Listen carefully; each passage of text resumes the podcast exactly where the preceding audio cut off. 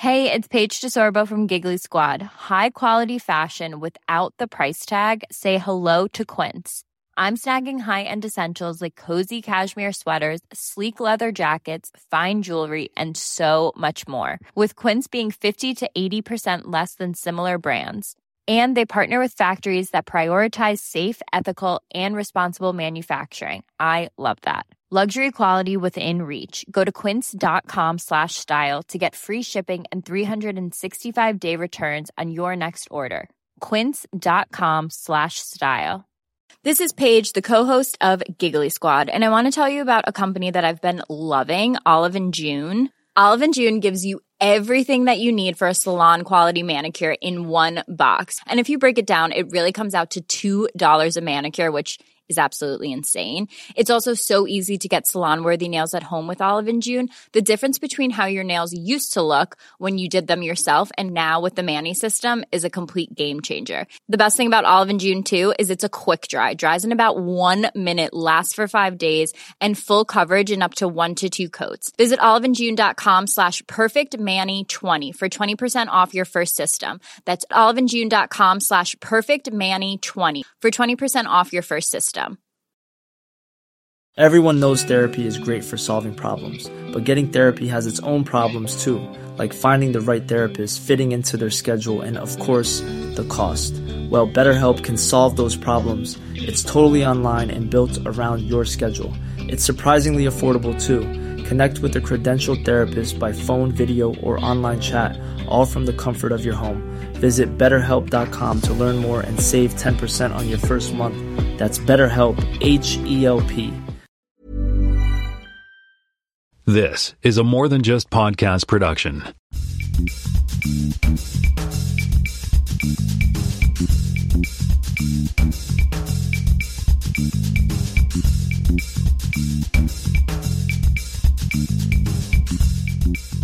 Hey, everybody, welcome to episode 355 of the More Than Just Code podcast. My name is Tim Mitra. I am in Toronto, Ontario, and I'm joined once again by Jaime Lopez Jr. in Seattle, Washington. How's it going? And I'm also joined by Mark Rubin down in San Jose, California. All righty. So yeah, we've been away for a bit. Uh, I, I should mention too that this this episode is being brought to you, fine folks, by Runway or Runway.team. So we'll talk about them in a bit. Yeah, so we have some follow up items from my last episode with George. Um, the first one is we were talking about. Uh, I don't know if you guys are, were following along, but we we talked about um, AI and how the um, uh, I forget what the is it. What's the name of the, the tool that's bringing and going out and scraping in the artworks and, and turning people's uh, images or avatars, creating avatars for people? Is it Stable Diffusion? Stable Diffusion. Did I talk about this on the last um, show? I I don't, I don't recall.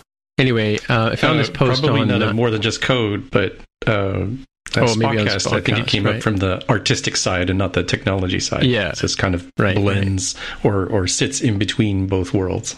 Yeah, right. It was because of the Disney connection I brought it in. Yeah, so so this uh, article or this post that was on uh, Mastodon was pretty funny. It, it's uh, artists are now taking back the uh, they're they're fighting back by rather than complaining or trying to fight against the individual AI companies or how how how would they possibly fight back? They're using AI to create um, images of Disney and Mario and Spider Man, uh, you know, like Disney or Mickey Mouse with a machine gun kind of thing um, to sort of you know play with like to get the big boys to fight the fight for them rather than um, try and go after individual uh, people creating this stuff. So it's kind of funny that they're using the the big uh, companies to try and fight that stuff. And actually, just I think I don't have a link. I'll put a link in the show notes here, but uh, I don't have a link here on the notes that um, there's a lawsuit, been a class action lawsuit started by artists in the United States to go after um, the the their, their artwork being used, potentially being used in in these uh, stable diffusion pieces of work, right? Artworks. So that's kind of cool. The other piece that's sort of a follow up from from a long time uh, back here. Every time Apple updates the Apple Design resources, I always like to point out that they've that they've been you know tuned up or brought up to date. Uh, a couple of minor things they did in January was they uh, like a couple of weeks ago they added uh, or updated the the Photoshop library for creating production templates for like icons and things like that. But what, what I thought was interesting, and they've added a, uh keynote to um, the iOS 16 section where you can now uh, create mock-ups for your apps using Keynote, which is uh, kind of cool. I haven't tried it out myself, but that that's a pretty interesting um, use of an everyday tool that people would have at, at their disposal, right? Since we all have Keynote for free anyway, right? Pretty much. Isn't Yeah. Keynote free, right? Is it these days? Yeah, I It is. so. Yeah. Yeah, cool. Yeah, so that's kind of pretty- cool. Cool. I'm sort of surprised I don't have anything for Figma here. It seems to be Figma is the Figma, yeah, that's true. one. Yeah, yeah. They have Sketch and Photoshop. yeah. There was a joke on uh, on on socials the other day saying, actually just yesterday, saying, "Show how old you are by by telling us what your the tool you design tool you used first, And like half of the room said Figma, Yeah.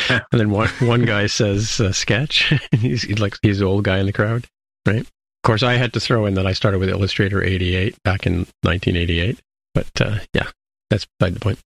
Um, Oh, And what I- was I just the wanna- one? What was the one in the '90s? Um, freehand. no, there was. It wasn't that one. It was really good because it it was much better at doing 3D stuff than some of the other tools. But it's gone now. It's long gone. Uh, you mean uh, like the Macromedia stuff, or no, It Flash? competed with Macromedia, as I recall. Hmm. Uh, really, well, it wasn't. You mean like 3D, 3D render, like 3D texting and stuff like that? Like Yeah, it, like if you want if you want to make a drawing and have it like you know render stretch it out to make it look like 3D pseudo 3D, not real 3D, but yeah, I know what you mean. But- yeah, um, it was it was really good for that. I can't remember. I'll have to. I'll have like to look it After. Effects or anything, anything like that. or- No, no, no. Okay. Hmm. Well, I did the Uh, Spotcast. I did the Spotcast. It has 3D type in it, but I did that by hand in Photoshop. So, because I'm old school, by hand in Photoshop. That's kind of an ironic way to say it too. It's like uh, it's like the flat Earth people. You know, say they have membership all around the globe. But um, I'll let that sink in for a minute. Um, I, I just want to get your opinions because we haven't been on the show since all this sta- stable diffusion and um, Chat GPT came out. And I just want to get a sort of a you know idea what you guys are thinking about Chat GPT. I, I assume you've seen some of the code samples that's been created, and um, you can get it to write you an essay and that kind of stuff. Uh, I don't. I don't have a real strong opinion on it. I mean, it's it's. I think it's pretty cool. Um, it actually works remarkably well for a lot of things uh, for generating text. I've never seen code that it generated. I've never looked at that. Uh, but um, yeah, I mean, it, it's it's sort of not surprising that it's gotten to this point, right? It's uh, you know, uh, natural language processing has come an enormously long ways. So you just couple that with a with with a, some neural networks under the hood, and and you got it right. So I'm not Yeah. surprised. That's kind of cool. Is it going to change the world? Maybe. I don't know. Well, it's interesting. Like, I mean, I've played around with it a bit for writing code, and I know that when you write code with with the tool, you know, you you'll ask it to build you a login screen or something like that, or or you know, deal with some some kind of thing. It'll do like sort of the basic approach, right? And if you want to tune it, you have to tell it, okay, let's do it with this, and like. It's almost like you have to instruct it to get a little bit more complicated or, or get more complex or, or handle, you know, more sophisticated things before it'll start writing you a really sophisticated piece of programming, right? Um, and, but yeah, it's cool. I've seen it do Python. I've seen it do Swift. You know, I've I've tried it out with Swift a few times, and there's a lot of you know videos online from people trying it out.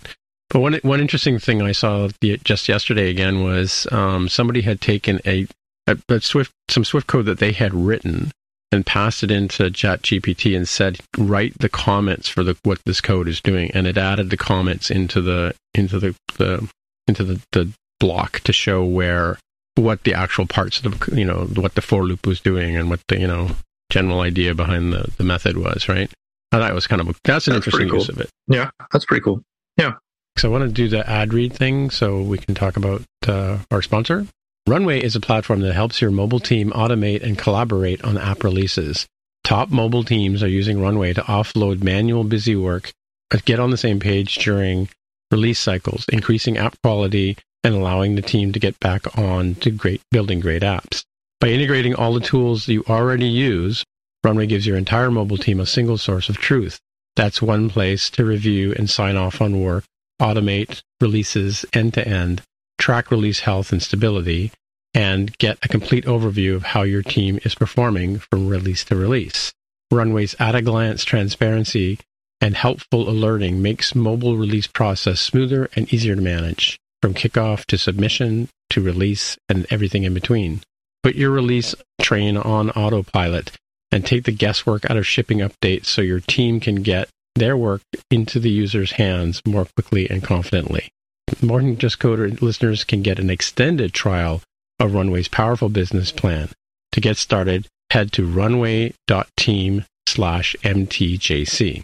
And that's cool. So I took this uh, for a test drive um, last last month, and uh, you know, we work at, at uh, where I work currently, we we use a lot of the tools that that are in, that you can integrate into um, into the tool. Like we have we use Bitrise for our CI/CD, and I know we have um, Sentry for monitoring, and you know we use GitHub. Um, and what else do we have in here that uh, they integrate with? Uh, we, have, we use Mixpanel and Google Analytics for Android folks. Uh, we use you know feature flags with Optimizely um, and it's well bit bitrise and so it, what, when you go into the runway control panel you see all these various things and you connect all your accounts including your apple account and your testflight account. And then um, uh, basically when you when you do a build or when you do a release it automates through basically automates all these different processes runs through to you know sends errors to, to sentry so you can follow up on them and that kind of stuff. And kind of a cool, cool little uh, one sort of. I think Jaime was mentioning earlier, like it's kind of a one control panel place to sort of set up all the things. And you don't, you know, you can opt in and out of different things. Like if your QA is using TestRail, for example, you can use TestRail, right? And you can integrate with things like Jira and Slack and stuff like that, so that you can have the automated notifications and ticket managing and all that kind of stuff. Yeah, I was thinking about it as sort of an analogy to like Slack. So a lot of folks think that like Salesforce bought Slack for something like $27 billion because it's a neat chat app with cool emoji. And I'm sure that some tiny sliver of that, but really, I think the reason Slack was worth so much uh, as an acquisition target was because it's increasingly like the way that you run your operations of your business. And I think that this tool certainly feels a lot like that too, looking at all the sort of integrations that it does with, um, you know, with Slack, with GitHub or GitLab, with Bitrise, uh, with, um, you know, other things like Jira or Google Pivotal. Test, Google Play. Yeah. Yeah. So it, it increasingly becomes an easy way to answer sort of self service all the the questions that people might have. Compliance might want to know, hey, did we get, you know, the new EULA agreement in there? And they can look in the face, oh, yours, there it is. Cool. Compliance signs off on its part without somebody having to be the release manager or release marshal and like go rounding up all the cats, right? And you can have, from what I see here in their material, like things like, oh, uh, the partial rollout has some interesting bugs that came up. All right, cool. Bugsnag is grabbing stuff, and we're trying to see does this hit thresholds that should roll back the release and just automate away a lot of the things that you would have to spend a lot of, of time on. And especially when you get to a larger team, it becomes a lot more problematic to keep that all in sync. Yeah, definitely. Yeah, like Sentry, Bugsnag, Firebase is also integrated into it as well. Like you, I mean, you can integrate into it so it's cool. Like it's it's um, like I said, we use a lot of these tools. I, I was fortunate to join the team, and a lot of the stuff, all this automation has already been configured. But you know, if I was starting from scratch, it would be a great place to sort of give it a shot. So anyway, like I think the standard trial is a month for free, but uh, as you can see, they're giving our listeners an extended extended trial. So you know, if you're interested in in looking into what it will, will do for you, give it a shot. You know, sign up, get a get a trial going. Anyway, the reason why we got together today is um, Apple did another one of their sort of stealthy, uh, we were calling it a keynote, doing air quotes, um, yesterday to introduce the new, well, the new Mac uh, M2 Pro and M2 Max uh, processors, um, which are uh, they had the M2 out last year, last fall for, and they put it into the MacBook Air and they put it into the Mac, Mi- no, not Mac Mini, MacBook 13 Pro, and um, so now they've got the and you know the Mac Mini. I read something the other day that the Mac Mini hasn't really been updated in a while, but I thought the Mac Mini was part of the first M1s as well. But yeah, I have one of those. Yeah, so the M2 Pro and M2 Maxes are now available in the Mac Mini configuration, and as well, they also brought out the um, the new uh, MacBook Pro 14 and 16s. So you have you have an M1. I had I had the the dem the test one that was it was I think it wasn't using an M1 chip. It was an Apple Silicon ASIC A13 I think. When they first announced them the Apple Silicon chips for Macs. So if you have an M1, what do you think about it? Well, I've been using it since I got it, which has now been at least a couple of years now, uh, and it works fine. Truth is, I don't do a lot of heavy duty stuff on my home machine these days. Uh, you know, I have a work machine, which is an, an M1 Max laptop for work stuff. So I use it really just for surfing the web and reading email. That's about, about it. But it's perfectly fine for that. Works great. Boots up fast. Still, I still get a couple of weird little glitchy things that happen every once in a while. Like I've always had problem. Like I use a, uh, as you know, I use a Bluetooth keyboard and, and trackpad and it's, it's been doing this since day one. Every once in a while, and I don't, I don't know what the pattern is, but every once in a while, just I won't be able to click on the trackpad. It just stops. I can, I can, you know, move around. I can scan with the move the cursor around, so it's detecting things and it's connected, but it just doesn't register taps or clicks or anything. And the only way hmm. I can fix that is to reboot. Really? Like there's no like I guess the Bluetooth just shuts down or whatever, right? Like yeah, yeah. Well, no, I mean it, no. The Bluetooth is is okay because I can pan around. I can move the cursor. Oh, oh, okay, right, right. It just doesn't register taps or clicks. Don't know what that is. Yeah, it's weird. I, I, I, kind of have a similar thing happening on, on my, my phone sometimes. Like I'll I'll go to tap something and it just kind of sits there for a minute. It's almost like there's something blocking, a process blocking or something like that, eh? Like yeah, yeah. Weird. And Jaime, are, are you using Silicon these days or? No, I'm still hanging on to the uh, Intel MacBook Pro that I have. Um, but these are, uh, you know, these are looking pretty interesting. Like they got the weird spec bump treatment, and I guess on on paper they are, but um, this just helps the proliferation of the M2 and all of Apple Silicon. Where I think is it just the Mac Pro that's left as the outlier? Yeah, actually, yep. yeah, I think it's the only Intel machine on it right now, right? The the cheese grater one you're talking about. Yes. Yeah. Yeah. Interesting. Yeah, it's funny. Greg and I saw the studio, the new studio. What's it called? I think it's Mac Studio. What do you call the new one with the little heatsink on the back? Greg and I went to the Apple Store here in Toronto when he was here for the holidays. All right, let's talk about let's talk about the uh, the the M2 and the M2 Pro, and then we'll dig into the the Mini as it got both of these in there. So Apple in there, they did a little sort of keynote uh, presentation. They didn't talk much about, and they tend not to do this about all the you know the sort of significant things in it. Um, but this, uh, um, actually, I'm just looking at the M2. So the wait a minute, the M2 is in the um, is M2 in the Mini? I've I got, think so. I've got a couple of shots. No, the, no, the M2 Pro is in the Mini, isn't it? Oh yes, you're right. I'm just kind of scrubbing through yeah. the YouTube. So I've got a screen here for the M2. So let's talk about that real quick. So that's up to 24 gigabytes of memory. It gets the high, high performance media engine. I'm reading off the slide I sent you guys yesterday. 40% faster neural engine, faster than what? I don't know. Guess the M1, I guess. Uh, it's funny that they, they compared all their, their stats against the M1. Um, 15.8 trillion operations per second, 16 core neural engine, uh, 8 core, 8 core uh, CPU, and up to 10 core GPU um, giving it 18% faster CPU, 35% faster F GPU, 50%, 50% more band, memory bandwidth, 100, 100, megabit, 100 gigabits per second memory bandwidth, and 20 billion transistors, right?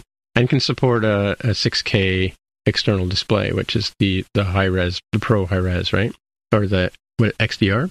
Um, but the M2, um, I just don't know what it, uh, it supports. M Thunderbolt 4, this one's up to 32 gigs of, of memory, um, 20% faster CPU, uh, and 30% faster GPU, 12 core CPU, 19, and they, they in the in the um, uh, video they explain that uh, eight of those cores are um, like uh, sort of main ones, and then there's a faster, I forget what they call the faster uh, cores that are in the CPU. They've got four of those in there, making a total of 12. Um, a 19 core GPU, Again, the five nanometer technology, which we talk about all the time. Um, and the Pro, oh, sorry, then, then the Max kicks it up to um, uh, six, 96 gigabytes of memory. This is quite a significant amount of memory it handles. 12 core GPU, 38 core GPU, uh, 400 mega, gigabits per second memory bandwidth. That's I assume that's pretty quick, eh, Mark? And uh, 67 billion transistors. So quite a quite a hefty hefty jump in terms of um, capability and speed, right? But how much faster does it really feel when you use it? That's the real question. These are just numbers, you know. honestly. No, I know, and and and it's like you know the the little commercial they showed uh, in the video is just like it's so fast I can scrub like in real time, and um, yeah, it's hard to hard to say what what you really compare these things to, right? Um, I guess if you're rendering, you know, the game engine kind of stuff, it might make a difference, right? Or video or high res video, that kind of stuff. But I mean, supporting up to eight, like the Mini, as an example, says it can support up to 8K um, uh, video um, through HDMI, which is pretty impressive, right? Can support up to three displays. Now, I think the one you, Mark, have now, do you know how many monitors it'll support off top of your head? Uh, wasn't there something about it? It could only support one external monitor. Yeah, I recall that being the, well. That was the case yeah. with the little the, the developer machine, right? It only supported one. Yeah, uh, but yeah, I think that was a limit of of M1. Yeah, I think so. Uh, you know, I don't, I haven't tried plugging in more than one monitor, so I don't really know. Yeah, and looking at the back of the Mini, it looks like it still has four uh, Thunderbolt ports, the USB C ports. Um, it has Ethernet built in, which is nice, and uh, HDMI, and it also has two USB A ports. I guess you know it's it, funny. It four USB C ports. That's that's an improvement. Oh, two. Oh, sorry, USB C okay. four. Yeah, four Thunderbolt ports. Oh, that's nice. I've, I've only got two on mine. I've got two USB C and two USB A. Right, and then you have which, an HDMI which can be well. kind of limiting. Do you have optical yeah. out on that? Well, I guess it wouldn't matter if you have optical on that one, but uh, you do have HDMI, right? Uh, I'm trying to feel around in the, the back of it. Here, let me. It's where your monitor. Is. It's not a laptop. In. It's hard to turn uh, around. Yeah, yeah, yeah. Yeah. yeah. I don't. When you're on a show. I think I've got HDMI. Yeah, I think so. Yeah, I think I'm pretty sure you do because I, I, I, recall running my Mini off my TV at, in my in my family room here. Um, yeah, so quite an impressive little piece of machinery. I mean, especially if you're going to use it for a build machine or something like that, right? Um, uh, and you can put you can put the M2 Pro. Well, sorry, this one the Mini can come with the M2. That's why I had the M2 slide. It can Mini can come with M2 or M2 Pro, right? It doesn't do the Max. The Max is going to go into the only into the 14 and 16. Right. That's a high end one. Yeah. Yeah, and uh, yeah, what do you think, Jaime? I mean, it seems pretty snazzy. I'm still kind of weirded out by the 19 core GPU. So the, the uneven number is weird that it's not 18 and it's not 20. I don't know what sort of um, binning practices go into uh, this sort of thing, but I'm sure there's a good reason that it's in an uneven number. It's an odd number. Yeah, it's weird looking at the looking at. I guess maybe maybe it been how the chip laid out because um, if you look at the little graphic they got here, they it's literally like it's like ten GPUs on the top row and then nine on the bottom row. Maybe maybe it just sort of bumped into the the way they laid out the chip. You know. I feel like the M2 Max answers my question, even though it's still kind of a very strange number. Um, so by comparison, the M2 Max has up to a 38 core GPU, so that would be precisely double the 19. It's still kind of a strange number. Um, so I guess I guess that's uh, how that ends up working. Yeah, you know, this is weird. I'm looking at this. Um, so you know, we were always talking about there's too many iPads to choose from. There are now too many Macs to choose from. Um, like I'm just looking at the. I went to the comparison page, and if you if you click on the little pull down menu, you got MacBook Air M2, MacBook Air M1, MacBook Pro 13 M2, MacBook 14 M2 Pro and M2 Max, and you've got the MacBook Pro 16 M2 Pro, M2 Max.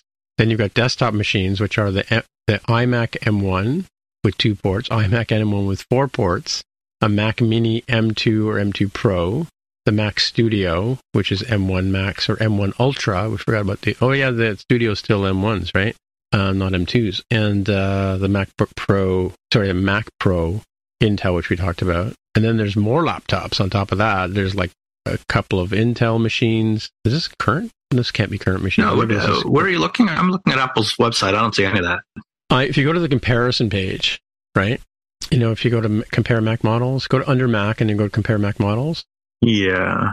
And if you click on the one, if you you got the three Macs across the top, and if you click on the pull down menu at the top, or I mean, where you select the the models you want to compare. I'm still looking for the So they have the current the current Macs are the five that they that I or the current laptops are the five that I mentioned, and then there's five current desktops, and then they- they've got more I guess more Macs in there for comparison basis, right? Oh, I see it now. Okay. Oh, you do. Well, Well, part, parts I'll share it. it. I'll share it so Jaime can see. Yeah. See all models. Okay. So these are these are the five um, current laptops, right? And then those are the five current desktops. And then but then they've got all these other. I guess these other these are recently you would have recently purchased some of these devices, right? Um, so which one do you have now currently, Jaime? You have a, a 14 or 16? Pull or- about this Mac. About this Mac says, oh, it looks different in uh, Ventura. The MacBook Pro 16 inch from 2019. But that's with an Intel. Yes, it's running a 2.6 gigahertz six core Intel Core i7. Yeah, interesting. Oh, so there's a yeah t- the MacBook Pro 16. Uh, is it 2019? You said? 2019. That's probably it's probably mine. That yeah. you can Okay. buy So we can we can make a comparison between Jaime's lame computer and the new one. about to go to a the, farm uh, upstate kind of computer, right? Yeah. There, there's your there's your comparison there. So yeah, yeah. But you want to see the 19 one? That's the one that really. Wait, don't There compare to the 16 inch M1 Pro. That's not a current one, is it? No. Oh, sorry. Yeah, you're right. M2. Yeah. So you got your uh, your lowly Core 9 i9 Intel processor. Remember when those were like the hottest thing on the planet? Um, hmm. You have a separate GPU, like a separate chip, right? Mm-hmm. You only get The 11 hours battery life. higher. How do you live with that? It could go up to 96 gigs on uh, on the RAM. Do you see that? And you can only go to 64 is 64, what mine has. Yeah. Um, and then it looks like this maxes out at uh, 96, up to eight terabytes of storage. So looking at this here, now granted, my current laptop, you know, has had wear and tear on the battery, so it's not going to get that 11 hours that they're talking about. I don't think it ever But got 11 hours to be honest. with you. If it was, you know, brand spanking new, uh, hypothetically doubled the battery life there in the way that they're testing this. So that's pretty neat. I bet you have a touch bar too, right? Right? I do have a touch bar. That's right. Yeah. Oh, So that reduces the comparison value for your machine then, I mean. Depends gonna- on your opinion. That's like your opinion, man. that is Yeah. my opinion. Yes. Yeah. No, I, I, I happen to like the touch bar. I miss it on my uh, my device. And mind you, you know, it's funny. As much as I miss it, I don't really miss it. You know, like I still have it. Carol's machine still has the touch bar, right? But if I really, really Oh, feel just- I need to use it, Just wait for the new touchscreen Macs that are rumored for next yeah. year or well, the year we'll after. see. We'll see how tired my arm will be, according to Steve Jobs, right? I was in the Best Buy at Christmas time, and I noticed that the 13 inch M2, right, the 13 inch Pro M2 still has a track pa- track bar. It only has two ports on one side, but it still has a track bar. It's the only it's the only Mac out there right now that has a track bar. And it's an M2? I answered M2. Wow. It just updated, like just updated uh, what um, a few months ago, right? In the fall. Hmm. Yeah, weird, eh? Like the M1 Air and the M and the so the M the MacBook Air is now an M2, and the MacBook Pro 13 is also an M. It's like sort of a consumer level Pro machine. You know, it's kind of a weird um, weird device because it sits in that sort of, and it has a fan too, whereas the the Air doesn't have a fan, right? Was watching a video about a guy putting in thermal those thermal pads uh, inside an air to dissipate some of the heat on the bottom case. You know, because apparently the the processor throttles when it gets hot. You know, yeah. So if you if you use the you know the thermal shielding or thermal, I don't know, it's like a pad or whatever. Yeah, yeah, it's a heat sink, basically. Yeah, Yeah. it just transfers it to to the bottom case, and then uh, then the device can run faster or longer, kind of thing. Guess. Let's dig into the into the MacBook Pros, uh, the 14 and the 16, right? So uh, we've got HD, uh, HDMI port uh, again. Thunderbolt. I think these only have three Thunderbolts. Like my my 16 inch um, only has three. It has a MagSafe, right? Uh, and the Thunderbolt. And to be honest with you, like I use the MagSafe here on my desk, but when I'm traveling, I don't take the MagSafe charger with me. I just bring a regular USB, you know, charger, USB C Oh, charger, right? Yeah, so because you can charge the Mac from any any any USB port, right? USB C port. So yeah, Wait, what do you have for work, Mark? Is it a 16 inch? I have a 16 inch Um, uh, Max, M1 Max. Yeah, yeah, same as me. I, I, I bring the I bring the uh, MagSafe with me. I mean, as you know, as a USB charger, any lighter weight. I I bought myself a, like Anker makes one, and I bought a small one off of um, off of Amazon, and it's basically got two USB Cs. It's a 60, 65 watt charger, Mhm. two USB Cs, and a USB A, so I can charge all the things Mm, when I'm traveling. Right. Okay. Yeah. Um, I mean, like, you know, if you've got more than one thing plugged in, obviously it doesn't crank out 65 watts per port, but still, it's it's strong enough to charge my my um, my Mac and my iPad because I've also got the Intel iPad, right, just USB C as well. Um, yeah, so that's that's cool. And plus now I've got the you know the watch and the like I've got the Ultra Watch watch. I don't know if I told you that, Mark, but um, but I also everything everything's USB C pretty much. Um, on this Except your iPhone. Except my iPhone. Well, it uses MagSafe, and the MagSafe is USB C, right? Well, yeah, and you, I mean, you could always you could get a USB C to Lightning cable if you wanted to, but it's Yeah, yeah, yeah. I've got those too. Yeah, yeah. It's funny, like you know, it, you remember the AirPower? I have. We Carol and I both got the um the new charger thing that has like it has like a watch uh pops up for the watch, and then it's also got a MagSafe on it, and it plugs in with a Lightning cable. This is an Apple product. And it's it basically charges those two. The only thing it doesn't charge is, is if I had AirPods, which I don't have, right? So, but it's it's pretty much, I guess, the the equivalent of the AirPower like the AirPower was supposed to be able to charge no matter where you put things down, right? Wasn't that the, the magic behind it? yeah, it was a, promise? it was a giant pad. You just put stuff down on top of it, and it would charge it. yeah. Mm. So one thing I thought was cool about this this the 14 inch and the 16 is they both have XDR displays now, right? Um, I had heard a couple of days ago, last week or so, that somebody was thinking it might be a mini mini OLED or a mini mini LED on these devices, but these are liquid retina display XDR, so the same quality as the big Pro monitor, right? Hmm. The the ones they came out with last year, and and the Pro Pro Display XDR. What's XDR? Uh, Extended Dynamic Range? Is that what that stands for? I think you nailed it. I Sounds think that's what alright. it is. And studio quality microphone. Yeah, I think um, the newer laptops ended up getting a better camera after people complaining for such a long time, right? And I think they got better Oh, yeah? microphones too. Um, I didn't see in this video covering the new laptops. Uh, I don't remember specifically what, if anything, they said, but wouldn't surprise me that they would use the same better hardware across the board for their laptops. Yeah, they had because I know that on the on the iMacs they came up with better cameras, right? Because of the whole working from home thing, right? That was one of the things they talked we talked about last time, right? When we covered that camera. Here you go. Uh, 1080p FaceTime HD camera. Let, me, let me pull up one of the iMacs here so we can see compare it to that in the fancy schmancy iMacs. Oh, look, they only have M1s. How lame is that? yeah, so same camera that went into the uh, into the new iMacs. Yeah, you're right, Tommy, about that. And built-in Dol- Dolby Atmos and spatial audio with dynamic head tracking. Well, when using AirPods, what? Why would that matter? That's weird, eh? Why, would- why would the why would spatial audio with dynamic head tracking when using AirPods third generation matter when you're using a laptop? I guess it's got some sort of way of telling where your head is relative to the screen. Yeah, I Is that what think, I'm I think it's using one of those. Uh, is it U1, W1 chips? I yes, which one. yeah, the U use something chip. Yeah, you're right. That was in the spec I saw somewhere, and it's also got the w- Wi-Fi 6E, which is new, right? And I heard that uh, I was reading somewhere that um, Wi-Fi 6E, not every application will support that protocol. Had you heard that? It's all news to you guys, right? If it's Wi-Fi, why should the application have anything to do with it? That's at the I don't know.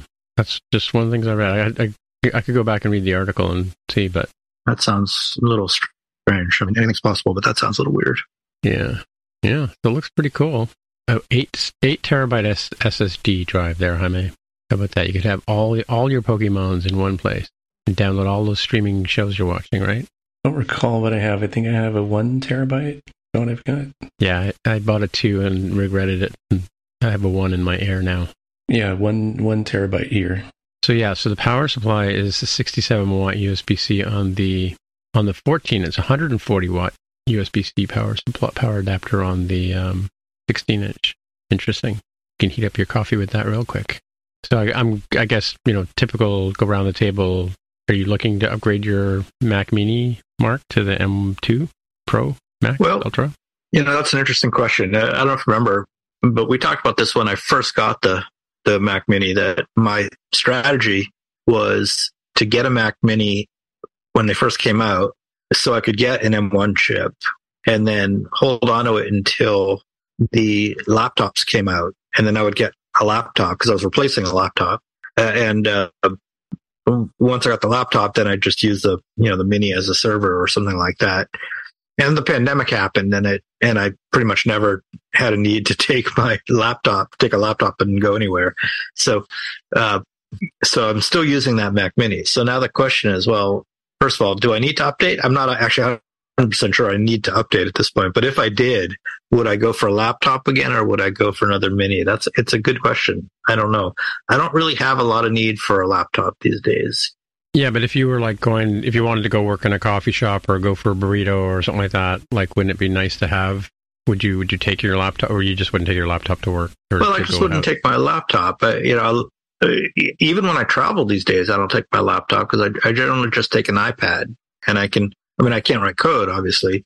Uh, I can't do real work, but if I'm traveling for business, then that's one thing. Yeah. But if I'm just traveling for, for personal stuff, um, I don't even bring, I don't bring my laptop. I just bring an iPad. So yeah, it's a good question. How about you, Jaime? Are you, are you ready to make the jump or you don't need a laptop either these days?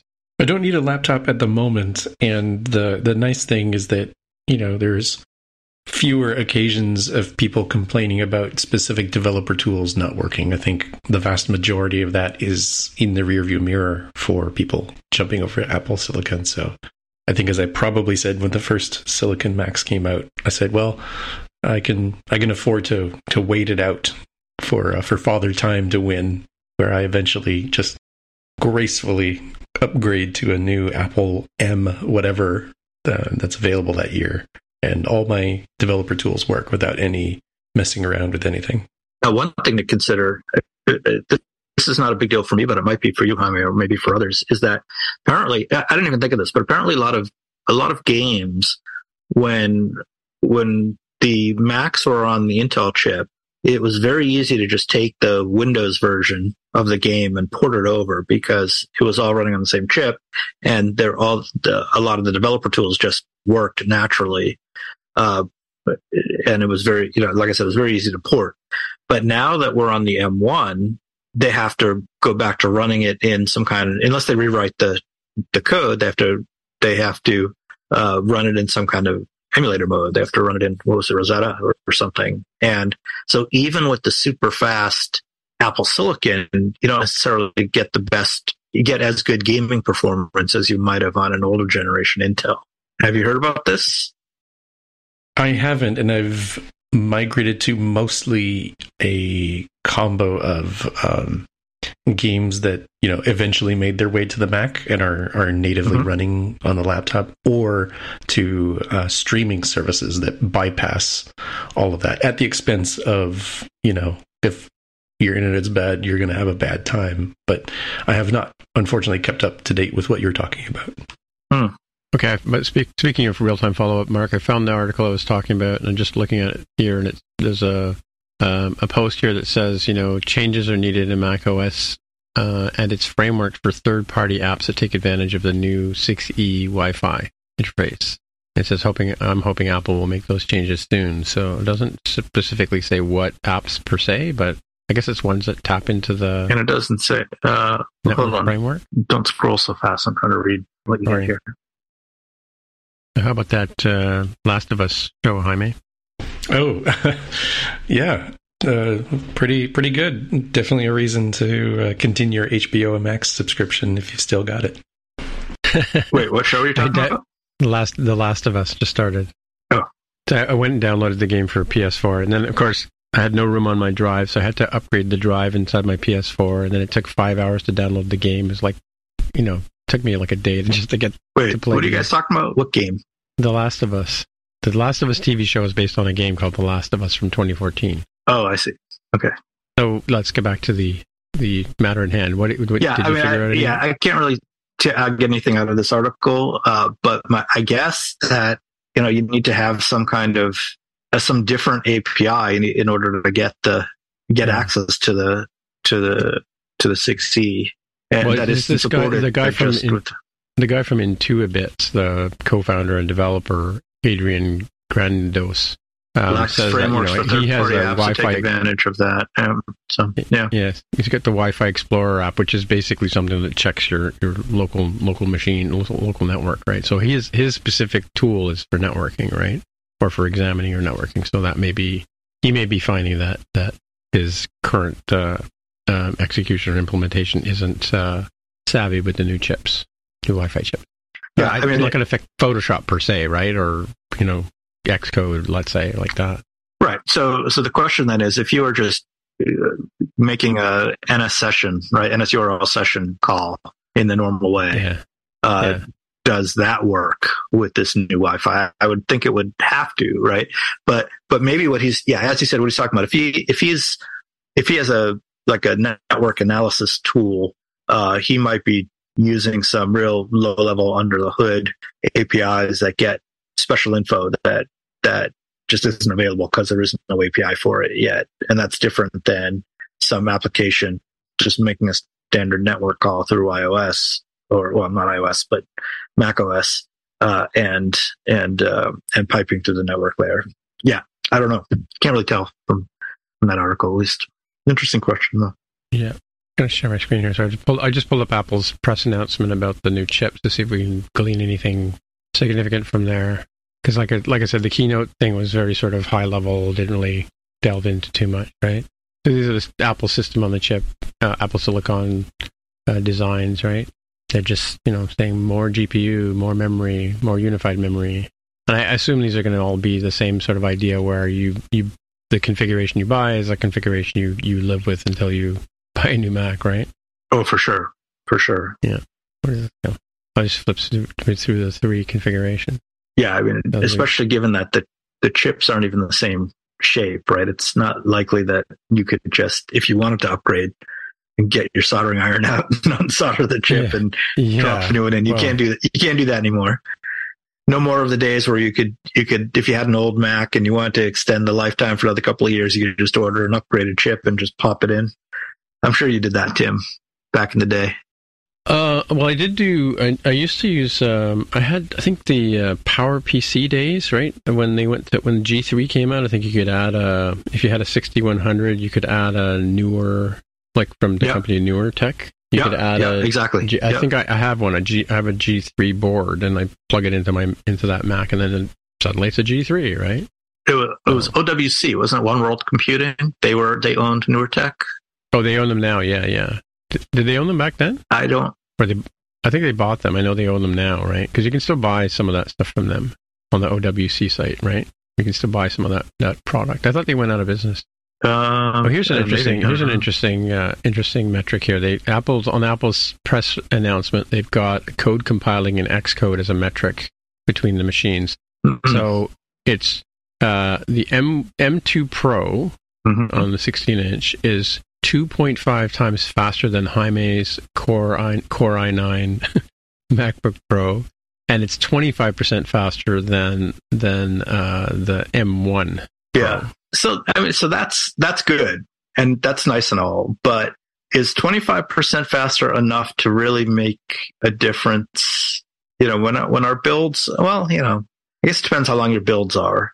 Um, but and if you're if you're using this for like a uh, like a CI machine where it's constantly churning through builds, then yeah, maybe that makes sense. But if you're just a developer sitting at your own machine, it's still annoying to wait instead of you know four minutes to wait three minutes for a build Well, to finish. And also, when know. Jaime's trying when Jaime's trying to decide between using a for loop and a for each, is like is this going to Hmm. make him 2.5% faster? 2.5 times faster, I should say. No.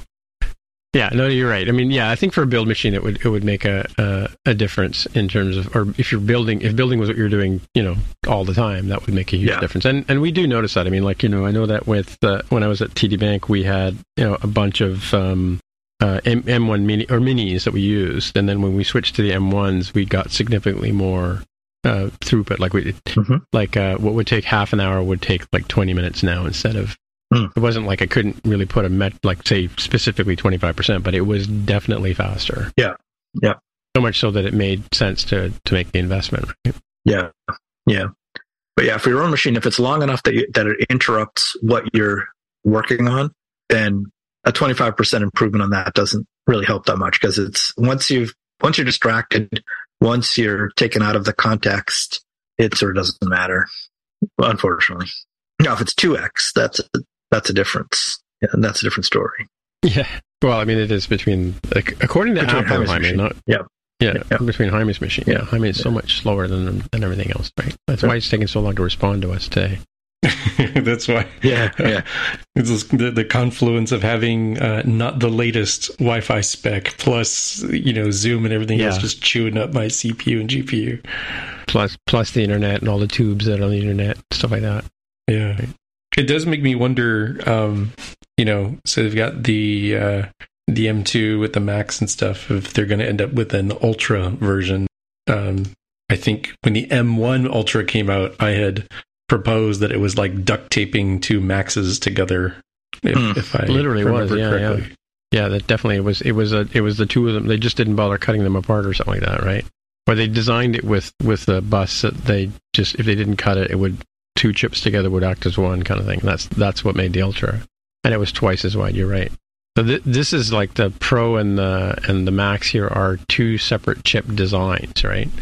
Um, specifically, one made to be better than this this the previous, right? Too bad we didn't have a chip expert on the show. Well, what's the question, Tim? no, I was just saying, like we were just talking about the architecture of of the Ultra. Jaime had reminded me that it was like a Siamese twin, right? Because they had that Siamese connection in the middle, and and they just didn't bother cutting the the board apart. And since the two were connected, they acted as one big giant chip, right? Uh, whereas these Ultras, the sorry, the Max and the Pro are designed as separately different. They're they're from the layout different, right? right. Well, remember the way they manufacture these things is these things are all on the, the surface of a wafer. Yeah, exactly. And so you yeah, get yeah. a whole grid of chips in every case. So you can't you can't easily well, I mean you could in theory do this, but you wouldn't you wouldn't put like a a, a M1 regular M1 and a M1 Max or an M1 Pro on the same on the same wafer because uh, because the way these things work is it, it, there's like there's a machine called a stepper which you know patterns it in one spot then it moves to the next spot moves to the next spot. Yeah, uh, so but but what you could do is if you have if you want to have two copies of the same thing as one thing it's it's still just doing that same stepping. Uh, and there's there's a um, you know there's a there's a line there's a space in between each instance of the thing that you pattern where you normally just cut up the wafer and make your separate chips your or your die is out of it. And so it just completely makes sense that if you wanted to have one uh, have a chip that were equivalent to two die then you would just put them next to each other and you wouldn't cut it right? I mean it's completely completely the right way to do it. So yeah, they're not doing anything super fancy there. That's just yeah. the way No, I just want I want to see if I can find a picture of last year's chip um, Yeah. to to back up what Jaime was saying because I remember you know what I mean Jaime? It was like it was like two chips together right? And they had that one sort of bus in the middle Yeah, like that they can I I think you described it quite well, where it seemed like they could just cut it there like a like a graham cracker. They just break them in half at the factory and toss Yeah. them in one pile versus another pile, right? but th- that's what I'm saying is they, they, you know, they all start out that way. And it's, it's just a matter of when we're cutting this thing up, how do we cut it up? Do we want to make single die ma- uh, maxes or do we want to make double die ultras? yeah right yeah Right. yeah It's just, exactly yeah. yeah. And if, and if they're smart, if they were planning ahead, then they would have accounted for that when they started. So So I remember. kind of a Here's a, here's a here's a question I have for you because I mean, when I started, you know, was in the reseller days, I had heard once that the difference between a 486 and a 386 was just the performance of the chip, right? Like they would make a bunch of them and then they would test them, and well, one uh, between the 386 and the 486, I don't think so. or, or is a 486X and a 486 plain or whatever? Yeah, like uh, that's that's for sure true. That's for sure true. Uh, we used to do that all the time. Everybody did that, where you'd have whenever you manufacture anything, right? You get a distribution of of uh, of the of variables, the right? Performances. Yeah, yeah, exactly, Yeah. Yeah, and with a with a transistor, let's say, uh, the amount of oxide thickness, you know, changes the performance an enormous amount, even if it's just an incredibly small uh, variation. And just normal manufacturing statistics gives you a certain variation in any of these parameters. So you get a certain variation in the performance. Uh, and it can be quite wide. You know, it can be 40, 50%, you know, just in standard, even with very tight manufacturing controls. So, you know, one thing you could do if you wanted to is like you could say, okay, we're only taking the ones at the peak and some tolerance around the peak. And that's what we get. And we just ship those and we throw away everything else. But, you know, that's not cost efficient because now what do you do with all the ones? And you have some that are much faster. You have some that are much slower. So another thing you could do is you could say, all right, well, instead of take, instead of centering around the peak, we could say, okay, we're going to, we're going to take the ones that are a certain percentage lower than the peak and all the ones that are a certain percentage higher than the peak and sell those as the slower version and the faster version. And then you have the standard right. version. Yeah. Or you have these yeah. chips go to Apple and these chips go to Dell, right? no, no, no. They probably wouldn't do that because, because the circuit performance will depend on the chip performance, uh, pretty significantly. So you have to, if you you have to say this this chip that we're shipping you has a different spec with some tolerance. So right, you right. wouldn't send it. You wouldn't just send them to Apple unless unless you gave Apple a a, a guarantee that they're going to be at this faster level, and you and and you get the you know the higher performance chip. I mean, yeah, you could you could choose to only send the high performance ones to Apple. That's true, but but more typically it would be like um, the you know 486X or 486 standard, like you like you were saying, where you, it would be very clear that this is a different product than this one, and it has a certain set of specs, and it has a certain design window around that performance that when you build your circuit, you design around that that window. Sure, cool. Yep. All right. Well, should we move on? So today they, they announced this uh, this new fr- uh, Jaime's favorite one and done HomePod, the original the OG HomePod. Uh, they've come out with an, uh, a version two of that. I don't know if you, you guys saw that today. Yeah. You, did you have a yeah. look? So interesting. It looks. It's got the top sort of uh, L, or um, little color uh, screen on top, like the the um, minis do, right? Uh, and you know, was, somebody joked today that they were going to cancel the mini, but they haven't. Um, and these work in the same way. We can make a stereo pair, and and they have more uh, better computational audio is it computational audio? Is that what they call yep. it? Um, yeah, and and you know much more. We we thought that they were done with this this style of um, HomePod, but it looks like looks like it's uh, obviously not not gone forever, right? Makes you wonder if, if Everyone knows therapy is great for solving problems, but getting therapy has its own problems too, like finding the right therapist, fitting into their schedule, and of course, the cost. Well, BetterHelp can solve those problems. It's totally online and built around your schedule. It's surprisingly affordable too. Connect with a credentialed therapist by phone, video, or online chat, all from the comfort of your home. Visit betterhelp.com to learn more and save 10% on your first month. That's BetterHelp, H E L P. Sandra, and I'm just the professional your small business was looking for. But you didn't hire me because you didn't use LinkedIn jobs. LinkedIn has professionals you can't find anywhere else, including those who aren't actively looking for a new job but might be open to the perfect role, like me. In a given month, over 70% of LinkedIn users don't visit other leading job sites. So if you're not looking on LinkedIn, you'll miss out on great candidates like Sandra. Start hiring professionals like a professional. Post your free job on linkedin.com/people today. Yeah. Last year or whenever it was that they supposedly got rid of them if if just the new version wasn't ready yet and so they delayed it. That's an interesting theory. Yeah, yeah. Because yeah. uh, you're right. They did uh, they did get rid of them. Yeah. Like we and they both these ones also support the uh, the um, uh, intercom thing, and, and it's a different speaker. So I mean, obviously, I mean, one of the questions that that might come across somebody's mind is that since it looks like the other one, can you make a stereo pair with the original one? And I would say probably not. Because... That was the first thing I thought of because I have a couple of the old ones, and I looked it up, and yeah. Uh, conclusively, no, you cannot match them. They, it does not work, which kind of sucks. Right. Yeah. Yeah. Mm-hmm. yeah and they're, I mean, they're. Yep. yep. Can you make a stereo pair with the minis? Nope. Nope. You can't. Okay. Nope. And you can't use the minis in con. Yeah, because I have like on my HomePod TV or my TV down here, I have two uh, two of the OGs, and then we have what OG up in the kitchen, and then we have a couple of minis throughout the house. So we have the whole intercom thing working and all that kind of stuff, right? And Siri still can't do half the things we ask her to do, but that's another story. um, Yeah. You guys ever tried to set timers on your on your HomePods? I can barely get my HomePod to not cut out every 30 seconds these days. Really? Yeah, Whoa. it's pretty bad. Yeah. Yeah.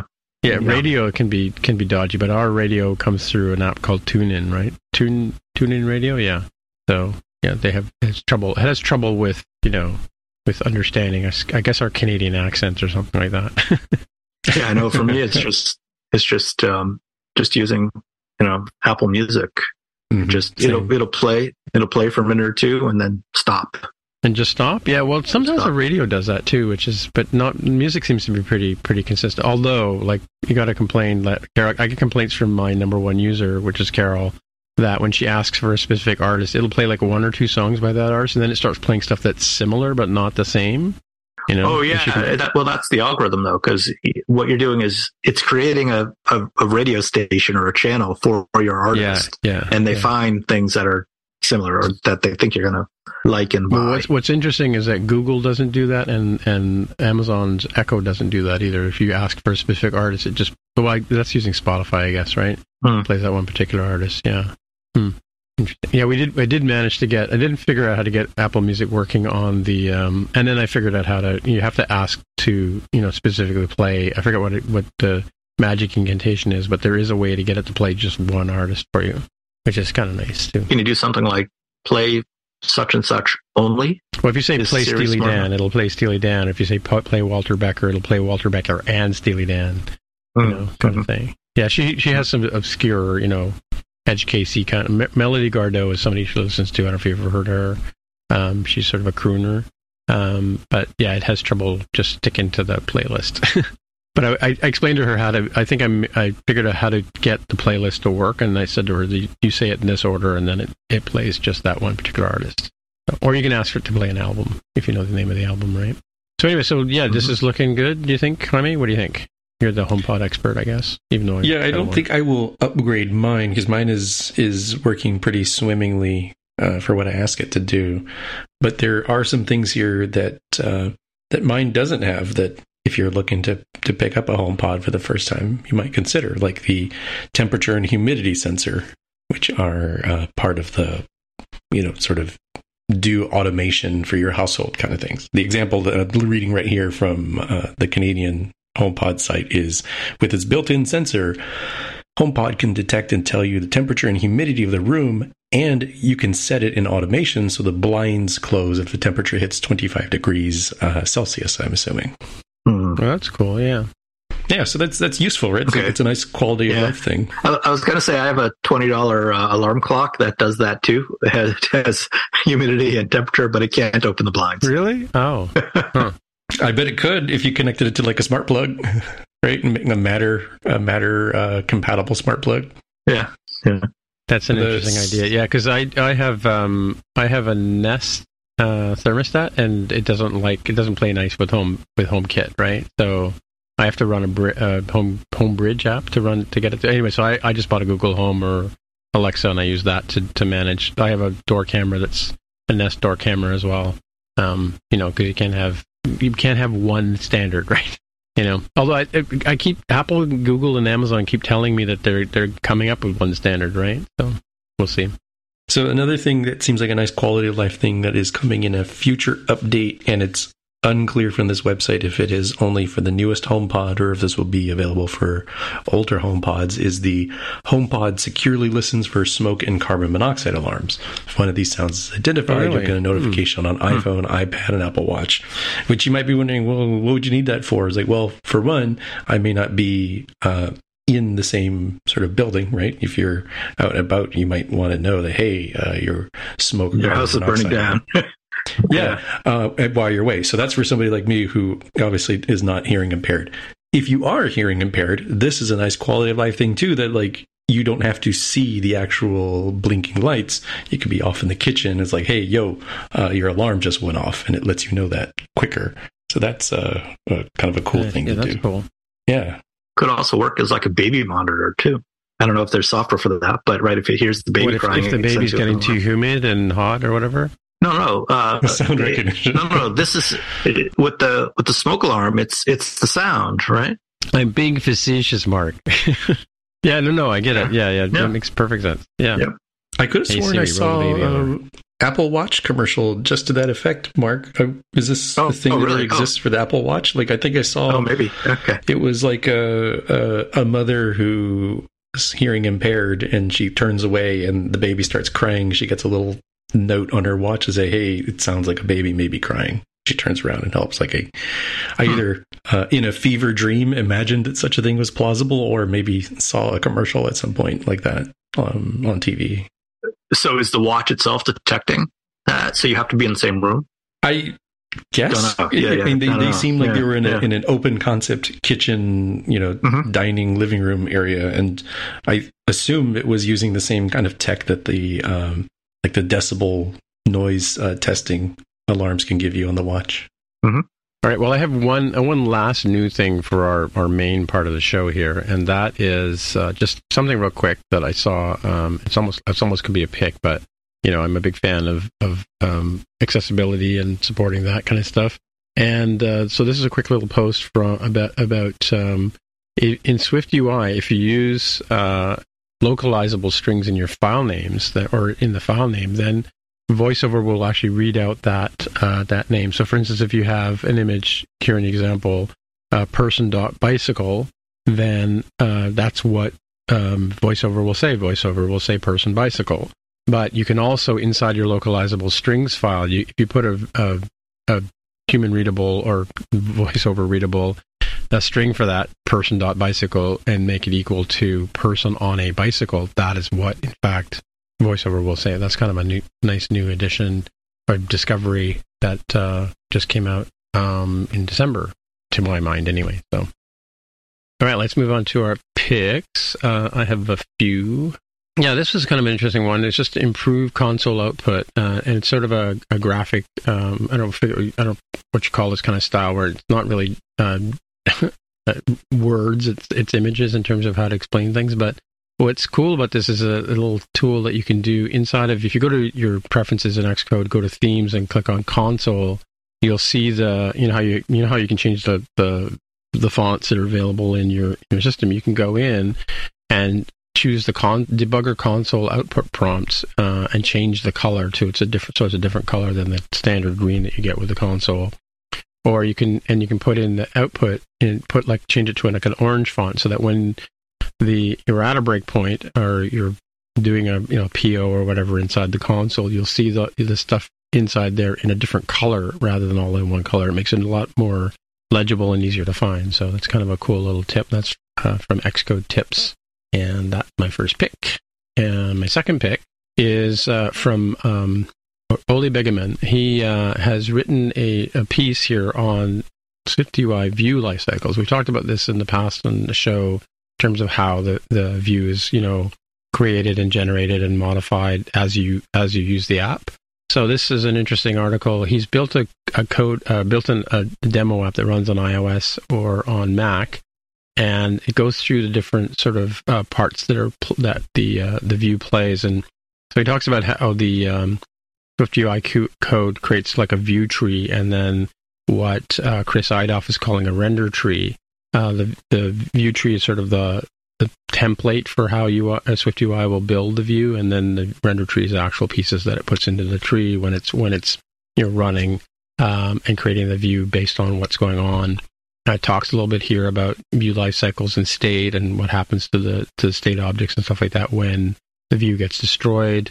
Um, other little things like um, the scroll, how scroll views work, uh, how navigation stacks with you know using using on appear and on disappear kind of calls as well. So take uh, sort of putting some of the techno some of the technical information into how Swift UI views work, it, so that you know those of us who don't go down that sort of path can get a better idea of how things are working. So, I'm not I don't, I don't know if you've had a look at this article. There's some interesting info here that is sort of non-obvious. Like uh, on appear isn't necessarily called when the state is created. It can happen later, but never earlier. So being real real clear on that is, uh, and the stats on that is kind of uh, an interesting. He said this is an app, right? You can just get on this off GitHub, probably. Oh, yeah, you can. Yeah, I'm trying to trying to figure out what what his app actually does. It lays out what you, the screenshots that you see there, like the it it shows the different uh, views, and as you tap through it, it kind of explains what is happening on. It, like he explains what it's showing you on the screen as it's showing to showing yeah, it to you. Okay, so it's an instructional thing. Yeah. Yeah, I haven't actually pulled it out and played with it, but yeah, I, I kind of read through the article and it makes kind of cool. You know, share it with people that, that I think need to know this kind of stuff. So, or would like to know it. Mm-hmm. That's pick number two.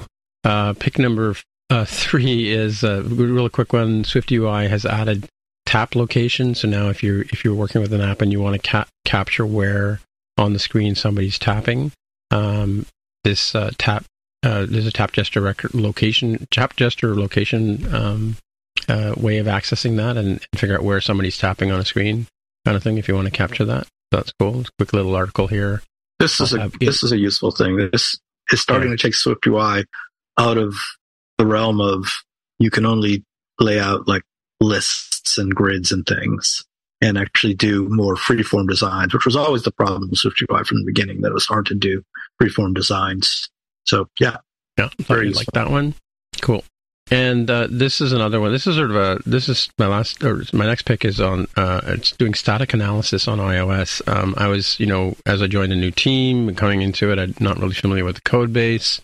I'm not really sure what kind of um, security testing that is being done on the app. And one of the one of the things that that uh, we used to do all the time at uh, the bank was we would do penetration testing before any release to make sure that you know we were using safe coding practices and we hadn't left any uh, strings or loose ends in the app. We hadn't done any um, sort of you know hadn't done anything that that would jeopardize our users and our app. And and you know if it's something that you're concerned about there's a uh, free framework called Mob SF, and there's an article here I'm linking from from Medium on how to use it, how to set it up. Um, and what it does is uh, you create a, uh, it runs in a lo- on your local machine. You drop your either your um, IPA or your APK if you want to test an Android app, and it will go through and give you a, a resulting static analysis of what is going on in your app, and it gives you a big report on you know kind of different things that can be that can be left open and let you know what the vulnerabilities that you may or may not have in, the app. Um, so if you're looking for a sort of DIY uh, penetration test that you can do yourself, just to you know, so you can sleep at night, um, I recommend uh, this. Uh, pretty cool. It's pretty cool app. You you create a Docker instance and you run it in Docker on your local machine, and um, has a little web web page you upload the stuff to, and it gives you a report. I ran it on a couple of Let's see if I've got a couple examples here. I, I, did run it on some of my own apps just to be sure, like you know, like Device Tracker or Pi Day Countdown, just to see what what was going on in my apps, and it's pretty insightful. I mean, some of the things I did have a follow up conversation with Rob Napier, who's uh, another security expert that I've uh, seen talk at various places, and and he does a lot of uh, common sense talk. So maybe I'll link to one of his uh, latest pieces, but he does a lot of common sense stuff. So I asked him about some of the some of the results that came back um, in our app, uh, in, in my app, and some of the apps I work with, and uh, he kind of like you know set me straight as to whether what was important, what wasn't really important. So, but that said, without doing the penetration test yourself, you really don't know where you stand. So, kind of a cool, cool little tool um, that you can run yourself using Mob SF. It runs on Android. It does a few more things than it does on Android or so iOS, but it does run on iOS, which is uh, will analyze your iOS apps as well.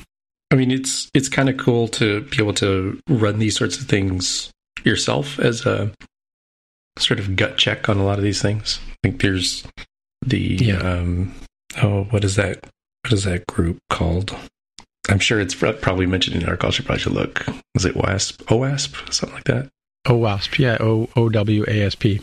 Thank you. Whatever their acronym Open stands for, that is impossible yeah. to answer without machines that can search for content live. Um, regardless, you know, they come out with their like top 10 vulnerabilities and year to year, they don't really change that much, right? Um, I, I think sort of every five years, every 10 years, you can kind of see them drift, but the sort of basic things that uh, the low hanging fruit that attackers are looking for. Um, I like having these kinds of tools to, you know, make sure you don't have these kinds of things. Will it protect you against uh, exotic things? Will it protect you against uh, nation state level kind of attacks? I would say probably not. But your threat model is probably not, you know, um, I'm the, the head of state of a of a nation, and probably more like, you know, I don't want people breaking my app just for giggles or because they're trying to use it to uh, mine crypto or steal credentials or something. So the reality is, if you're if you are like if you're running a financial app or or you know you you are running a Bitcoin wallet or something like that, you definitely want to spend the money on on a proper penetration test, and that's where the actual where actual ethical hackers will try and break into your app. They'll try and decompile it. They'll try and look through all this stuff, and this sort of what this app does, or this this process does. It goes through it, but it doesn't really go to a deep level. Um, you can actually have people who will do hands-on testing, but you know the budget for that is like anywhere from I mean you might be looking at anywhere from five thousand to twenty thousand dollars per test. So yeah, I mean this is this is not going to cost you a nickel, but you know it's it's a starting point at least, right? You can start having the conversation with your teams and that kind of stuff, and then as a real time follow up, uh, OWASP is it's like O and then WASP like a bug. Uh, it's Open Web Application Security Project, and it, it's been around for. It's obviously there for web as well as for uh, mobile apps as well and they they they come together and they create tools and resources and education on you know good coding practices and that kind of stuff. So yeah, if your team is you know you can also do um, education stuff for your team to to bring their their knowledge their security knowledge up as well, right?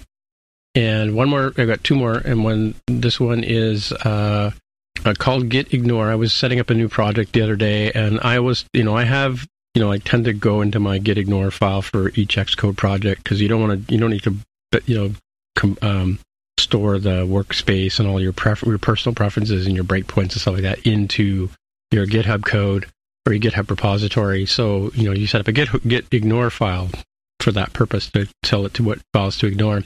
And so I have a, a, a standard one that I kind of just drag, you know, I copy it from one previous project to another. But I found this site the other day called gitignore.io. Um, you can go in there, you can tell it what application you're working with, whether it's WordPress or Xcode or Swift or whatever, and it will create a standard um, based on you know work that other people have done, but it'll create you a standard Xcode uh, gitignore file, for example, that will ignore all the stuff that Xcode sort of puts into your project automatically. That again doesn't need to be backed up to your and and shared to your team. That way, you're not going to clobber somebody else's settings and that kind of stuff. So gitignore.io. Uh, that's from Toptal. It's pretty cool. Yeah, and you can combine things too. It's it's not like you just enter in one. So uh, I, I, did one for just Xcode, and that's it. All right. Well, realistically, uh, you're going to use Xcode on Mac OS and good old .ds underscore store. Uh, the bane yeah, of my yeah. existence. always forget about that. Um, this is one of those bookmark tools of just you know type in what your your tool set is, and this will give you, as far as I can tell, a pretty sensible uh, git ignore, so you can not have the whoops. Here's the cleanup for the initial commit of my repo kind of stuff. It even does like Swift Package Manager too. Yeah, like it won't put my, my user data in there. It won't put you know XC checkout. It won't, it won't parts of the internal parts of the Xcode project. It won't bother um, putting in there as well. And if I think if it puts Swift in it, put in more than just Xcode. Yeah, so if you put Swift in, it puts a whole bunch of stuff in it. It'll ignore packages, it'll ignore playground files, you know, uh, it'll ignore Carthage and and uh, CocoaPods if you're using those. Actually, it doesn't doesn't um, automatically uh, put them in. It gives you the comments, and then you can uncomment in the, li- the lines that you need for that, right? Because you, you need to put in. Obviously, it's not going to be able to dynamically know what um, CocoaPods you've got in or package or Swift packages you're using. You have to do some manual work, but but it is pretty quick at um, at sort of doing that kind of stuff, right? dSYMs doesn't put those in, doesn't put the actual IPA in as well, right? You know, I don't know why you would store that in your project folder, but you know, it, it covers your butt. And my last one, and this might take a, bit more time to go through, but uh, I'm curious about Xcode Cloud, and we've talked about Xcode Cloud in the past. And this tutorial came out in December. I went through it the other day because I was curious about it. Um, because I'm, you know, comparing it to like Bitrise, which I'm currently using in my in my working life, and I wanted to see what the difference was with Xcode Cloud. so I grabbed this uh, tutorial here, um, and it walks you through um, starting off. This is the project I was talking about that I started up new. Uh, it creates this little. It gives you this sample code for this coffee application, um, and then he goes through how to um, set up Xcode or set up Xcode Cloud with this with this app. And the problem is in his tur- tutorial, he's called the app Coffee, but you know you need to give it a unique name. So I put like Coffee Tim Metro one two three four, for example, uh, is is how I named it. And, and what I found was there was a few little areas that it didn't like. Is it it will archive the app, it'll do the unit tests, and it'll do the UI tests if you have them in your app as well, and a bunch of other things that it can do as well, screenshots and marketing and all that kind of stuff. But um, and this is this is based on the buddy build uh, thing that we talked about in uh, previous years, right? And it's a slightly different. Buddy build was a bit easier to set up than Xcode Cloud is, to be honest with you. Um, so you create your create your repository, you create your project. Uh, I did have some problems with some of the naming uh, of my UI tests, like they wouldn't run locally, and then if they ran locally, they wouldn't run on on Xcode Cloud. So I went, I figured out how to go back in, and, and I you know sort of took it one next level, and I created a project with the proper name and then went through and and got it to work properly for me. So it's pretty simple. It's pretty straightforward. It's very similar to Bitrise in that you know you you set it up, uh, you set it to archive your app. Uh, you can set it to push to to test flight, which I've done as well. Uh, you know, you add your internal testers inside of Xcode in Xcode test flight, or sorry, uh, App Store Connect test flight, and then um, every time you do a commit or every time sorry every time you push a commit up to or push a yeah yeah push a commit up to the to github it interface it integrates with your github um, the daemon actually check takes uh, the the build takes it moves it over to xcode cloud builds it runs it runs the tests for you runs the you know archives the app puts it up to test flight and pushes the test flight build out to your users which is so it's kind of cool like from an end to end point of view. If you were on a relatively small team and you wanted to give it a shot, you know, um, it's kind of cool. So it, it is trying to compete with tools like Bitrise um, and other tools that do that kind of stuff. I don't know if, if anybody's done like a hand built one, you know, like I know one of the jobs I worked at previously, they had Jenkins workflow with, you know, Bitbucket and all this other kind of stuff, all, all connected and doing similar things. But yeah, it's kind of a, once you set it up, as Tommy was saying earlier, when we were talking about uh, with runway it kind of it kind of automates a lot of those sort of uh, everyday processes that you that you would have to you know you don't have to think about it anymore just kind of do it right? So that's kind of cool. Have you guys had a chance to look at xcode cloud at all? I have not. I have not either. Keeping my yeah. eye on it though yeah it's pretty cool and and as we, i think we mentioned i think until the end of this year you get 25 hours per month um, for free and oh and also when you go into into um, App Store Connect, you can also see the your usage of this tool. So just playing around with this tutorial, I probably did like 10 or 15 commits, pretty small code base. Um, I probably, I don't think I've used 30, 30 minutes, you know, as an example. And that's playing around with it for like a couple of days, right? So yeah, that's cool. That's the end of my picks. And then we're going to throw over to Jaime for a, a little bit of levity. Yeah. Um, this is called how to Professionally Say. It's a website put together by, uh, I saw the name somewhere, Akash uh. And it has a concept of here is what you would feel like saying, but this is what you would probably want to say instead to uh, maintain uh, some professionalism. And, you know, we're all human. It can be really tough, but let me give you some examples that I happen to save here. Uh, if you feel like saying, you are wasting my time, you might want to consider saying, being respectful of time, let's regroup when more details become available. Or how about, um, did you even read my email? Uh, there's some alternatives. Yeah. You could say, uh, reattaching my email to provide further clarity or perhaps uh, I'll provide an update when I have one. Um, and maybe one of my favorites here, uh, for no particular reason, is uh, that meeting sounds like a waste of my time. Instead of saying that, you should probably say, I'm unable to add value to this meeting, but I would be happy to review the minutes. And uh, it's a nice little website where you can you can search for this. You can um, favorite them and filter by your favorites. You can even print the thing and put it on your wall where nobody can see it on camera. you just right, yeah. let your eyes uh, sort of roll over to the side and, and glance to the side and, and be able to, to read from your little script. Uh, it's uh, it's cute. Yeah. So if you if you want to say I to- I totally forgot about your email, you can say thank you for your patience. yes. Or here, how about this one? I couldn't I couldn't care less. I defer to your judgment on this, as I am not passionate either way, and trust your expertise. That's funny. I think I tend to say uh, I don't have any strong opinions on that. So. Yeah, yeah. I'll do I, whatever Android uh, said. I'll, I'll go with that. Yeah. You know, it's it's uh, open source, so you can always contribute your own uh, your own options on. Oh, really? Okay. Like. Yeah, nice. yeah. Looks like he's got like a little uh, little JSON structure. Or now, someone should connect this to Chat uh, Chat GPT and see what they come up with as yeah true. when you type in the thing you want to say, if they can translate it to something more office correct. Chat GPT, tell this jerk to read my stupid emails, but like do it professionally. That's the prompt. How about I don't believe you? I'm not confident the information you provided is correct. You know, I think Mark's on the right path there because he's actually got a right idea. So this, if I were to look at the flaws of this pick that I've chosen here, and that they're they're fairly generalized, they're not context specific. So what you do need is additional context for you know the AI to understand. Well, is this person your peer? Are they your superior? Are they technically not in your command hierarchy, but like they sort of vaguely have influence over this area. Like those are realistic things that uh, that people run into. That it sure would be nice to offload that to the the Chat GPTs. Mm-hmm.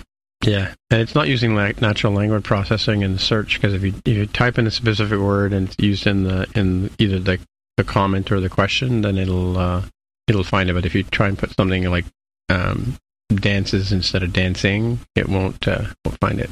Too bad. Pull request accepted, Tim. so you're right. If you put in overcomplicate instead of overcomplicating, it's clear that it's doing exact word search and not word stemming, as uh, I've learned that yeah. it's called. Where you, oh, you take a word and, and, take the That's alternate forms of it. Word stemming. I'll have to work that into the title of the show, I guess, right? I guess that's it for another show. Uh, so, Jaime, if people want to get in touch with you, where would they find you? I'm on Twitter as at Dev of the Hair. Are you on Mastodon yet? I'm not. I am and waiting to see and and longtime listeners of the show know that I, I, pick and choose what I'm early adopter on. So on on some topics, I'm like, mm, I'll let y'all millions of y'all be the the guinea pigs for things like uh, new iOS releases or etc. For things that require sort of a, a, critical mass of folks, I'm not going to be an early adopter and still not an early adopter of, of Mastodon. I'm sort of seeing which way the wind is blowing as, uh, as, uh, you know, the, the owner of Twitter runs around chewing cables in the office to see what breaks, uh, as somebody once said, um, and haven't yet committed to moving to Mastodon. Although I am keeping an eye on things like uh, Ivory, that work in progress app from the Tapbot folks, Tweetbot folks. Mark, if people want to get in touch with you, where would they find yeah, you? Yeah, Mark R at smapsoft.com because I don't put my future in the hands of some insane billionaire. Maniac, yeah. My name is Timmitra, T I M M I T R A. On the Twitter machine is where you'll find me. You can also find me on Instagram, and you can also find me on Mastodon. You can also find me on YouTube with that handle. So, yeah, until next time, we'll see you in the future. Bye. Bye. Bye. This has been another episode of the More Than Just Code podcast. If you want to find out more about the show, you can visit the More Than Just Code website at mtjc.fireside.fm. There you can find a summary and show notes of each episode. We list links to the apps, code, and news that we mentioned on the show. If you like the podcast, tell your friends, leave a comment on the website, or write a review on iTunes. And please recommend us in your favorite podcatcher. All of these things help others find out about the show. We really appreciate your help with spreading the word. We're also on Twitter, Facebook, and Instagram. We'd love to hear from you, so use the hashtag AskMTJC and we may mention you on the show. Friends of the show can also join us on the podcast Slack channel. Once again, the podcast Twitter account is at MTJC underscore podcast. Please consider supporting the show by pledging any amount on patreon.com slash MTJC. Every dollar pledged helps a lot. Thanks for listening. We'll see you next time.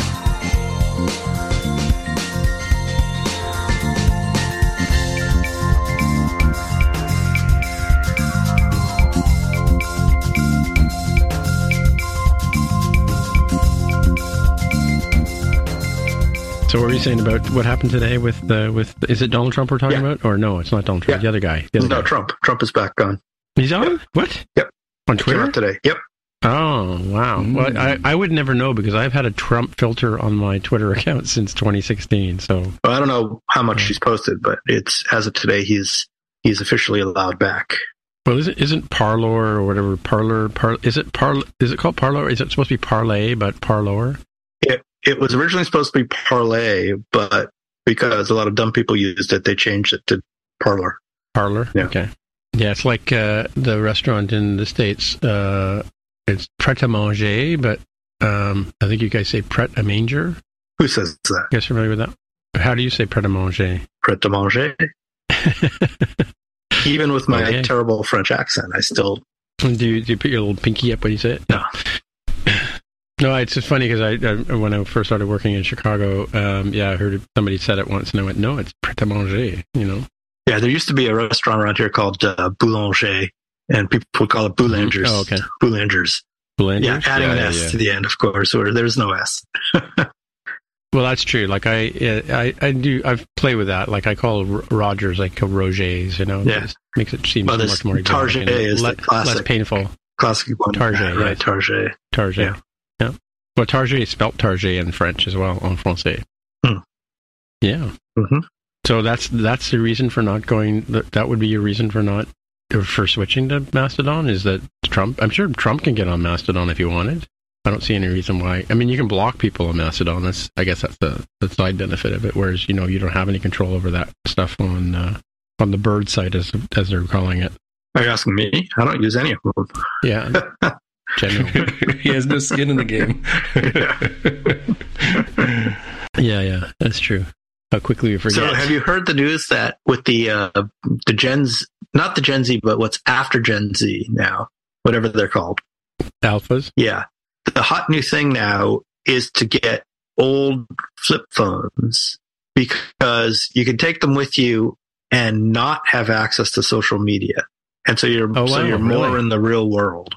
Yeah, this is the new thing. Wow. Yeah. Yep. Crazy. Yeah, I heard there was a new app today that, that the kids are all getting on, but I didn't, I didn't get a chance to look it up. You know, that's that's uh, Tammy's been saying that she wants to get a, a, a stick and a piece of string and get rid of her, her smartphones, right? So She's she's got it uh, got it down pat. I think that was the name of one of her episodes once. Yeah, I feel like Yeah. some of that, uh, along with the um, the physical Instagram for Polaroid stuff coming back and uh, vinyl records and etc., feels like uh, some some retro. I, I, it's hard to call it nostalgia because some of these folks were not alive when these things had their heyday. So it's Yeah. vicarious nostalgia, I suppose, um, or perhaps a backlash against being hyper connected in a digital world where nothing feels real and here's this tangible thing that you can do something with, or here's this thing that limits all of the sore points that you have, like the I assume Nokia phones that they're getting. Or Yeah. Star StarTACs, right? Those Motorola ones, Oh, the the, the very first the ones. flip, the Those are flip cool. phones. I just got rid of all my flip phones. Hmm. Did it have to be a flip phone or just going to be like any? Because on, on it's funny. I noticed on um, uh, what was it called? Um, the Last of Us. He was using a Nokia phone at the very beginning of it, right? Yeah, because I think it opens up in like 2003. So Yeah. T- uh, was it 2003? Is that when the show starts? uh, technically, the first scene is 1968, but for for Joel, Oh, is it? it's, it's Oh. 2003, and then stuff happens 20 years later to bring it to 2023. So that would make sense. What happens it'd in 1968? Hmm? What happens in 1968? They they in show the show? scientists talking about the the uh, fungus. Oh, stuff. the two guys sitting in the chair. Yeah, sort of Yeah, the, the yeah, premise for the show. Um. Right. Oh, okay. Yeah. Yeah. but the good old Nokia's, uh, you know, where they've you know they're built like a brick, indestructible, and Yeah. have like a week battery life, uh, a week long, not weak as in weak and strong, but as in a week long, several days battery life. Remember, there was a trend for a while that- where phones, cell phones, were getting smaller and smaller and smaller. Whereas there used to Yeah. be these ones that were like an inch long and half an inch wide. It was your phone. Yeah, yeah, yeah. And you could lose it. Yeah, Yeah. little like Little, candy bar, stick of gum kind of phones. Yeah, yeah, yeah, yeah. It was really hard to play games on those, though. Yeah. But you could. Or I mean, write an I remember email. that snake game. Yeah, or write an email. Yeah, Yeah. or sur- surf the internet even. Mhm. Yeah, remember what was it called? The WAP browser, WAP, the text-based browser. No, I don't remember. the days. I had a, fr- I had a friend who used to like he used to love his BlackBerry. He could throw it across the room and it would survive, right? Whereas you know you throw an iPad ten feet and it's broken, right? Same guy would throw his iPad out of his car when he got frustrated. But Hmm. what else is going on? What's been happening in your lives? How's your COVID? Who's who's COVID? It was COVID. You have COVID? Somebody? I had it, but I had it last summer. Like, it's just it was like cold. Yeah. Yeah. Well, we went to Ireland. Did I tell you about going to Ireland since we've been talking? Or So last time we didn't. I think so. Yeah. yeah. Yeah, we we ended up getting COVID on the way back. Mm. Yeah, so it was you know a couple of us were you know not feeling well, but I, I for me it was like sniffles and a bit of sinus pain and a little bit of coughing and that kind of stuff. But it Yeah. just felt like a cold. I had a sinus infection for about a week, and that was about it. Yeah. Well, I mean uh, that's how I manifest when I have a cold anyway. Right. Like, it starts in my sinuses and it moves into my throat and then into my chest and Yeah. then it's gone. Right. I, I kind of wonder if when I had it, if I also had a cold at the same time that I had COVID, and the symptoms Well, were yeah. just the cold, not the COVID. well, it could be. I mean, it could Yeah. be that it's it's uh, suppressing your, your your immune response. Yeah, right? exactly. So, Yeah. Yeah. Or I mean I that go. that or actually increasing your immune response, right? Because that's what that's what the symptoms are are your immune response, right? Yeah. When your nose is running, all that that's that is your immune response. But Yeah. but it can make you weaker when you it can make you more susceptible to catching something, and then you get a immune response in, in response to that. Yeah. Yeah. Well, we had to wait for our, our the the new booster. We I think we can go get it now because it's been um, I think we had to wait six months or something before we could get it because we had the infection, right? Hmm. Yeah. It has to do with the effic- effic- efficacy of the vaccine, right? This is the uh, the covalent one, which is Omicron. Yeah, the, the the new shiny one because apparently now the Seattle Kraken var- variation is the new one, right? the Kraken Have you variation Jaime? now. The the Yeah, there's a um, Kraken version now. Carol the, told me uh, today. Star Wars droid one, the XBB.1.5. the uh, the Xcode you know, zip archive, uh, like oh crap, I have 1.3 and 1.5. Okay, got it. yeah, that's it. That's the one. I'm wondering if we're going to be Yeah. in the U.S. on a yearly cycle and settle into that kind of like the flu shots. So I'm looking at Oh, my. I think so. Mm. Yeah, I think so. Looks like September of 2022 was the most recent one, the bivalent one. Um, Yeah. And since I've not heard anything coming up for spring or summer, I assume it'll be right around fall. Have you had the fourth booster or whatever it is? Second booster, Jaime? Uh, hold on, it gets complicated. So since it was Pfizer all the way through, had the first two shots, one of the boosters, although it did not qualify for one of them because I wasn't old enough and didn't have any um, uh, uh, comorbidities of any sort, pre-existing conditions. So it wasn't until September that I ended up getting the what would have been fourth for me, but fifth possible if you know you meet all the right conditions. You've had them all, Mark? I've had all of them. I've lost track of how many there are by this time point. By this point, but uh, I've had them all. Yeah, thankfully our, our app, um, we have a health health card Oh yeah, I can health check my wallet. wallet. Let's see. That's exactly what I did. I just went into my my Apple Wallet passbook and just double checked my vaccination card. Yeah, I think I've had four, but I don't know. You can look on the back, right? Oh, that's interesting. I got a new phone, and it didn't migrate my Vax card. I'll have to Import it again. it again. Yeah. Yeah, I think it's all pretty secure. Yeah, it so may be recoverable through Apple Health, but I don't recall if that's true or not, or if you have to uh, go I think the you just provider scan the barcode, again. right? Yeah. And it puts it back in. Yeah, should be able to scan, uh, scan my barcode. Yeah, so I, I've had four. I'm I'm looking for my fifth one now. So my third booster, the new fancy fancy shiny booster with the Apple logo on it. I mean, if you get two two vaccines, can you make like a stereo pair with them? Yeah. you know, I would be okay with having sets of two of those HomePods if you could connect multiple sets up to make like a surround sound like 7.1 kind of thing. You know what I want to do? I have I have a downloaded copy of, and I don't know if it works or not, but I have a downloaded copy of the quadraphonic version of Dark Side of the Moon. Yeah. But I have nothing to listen to it on. Right. Right.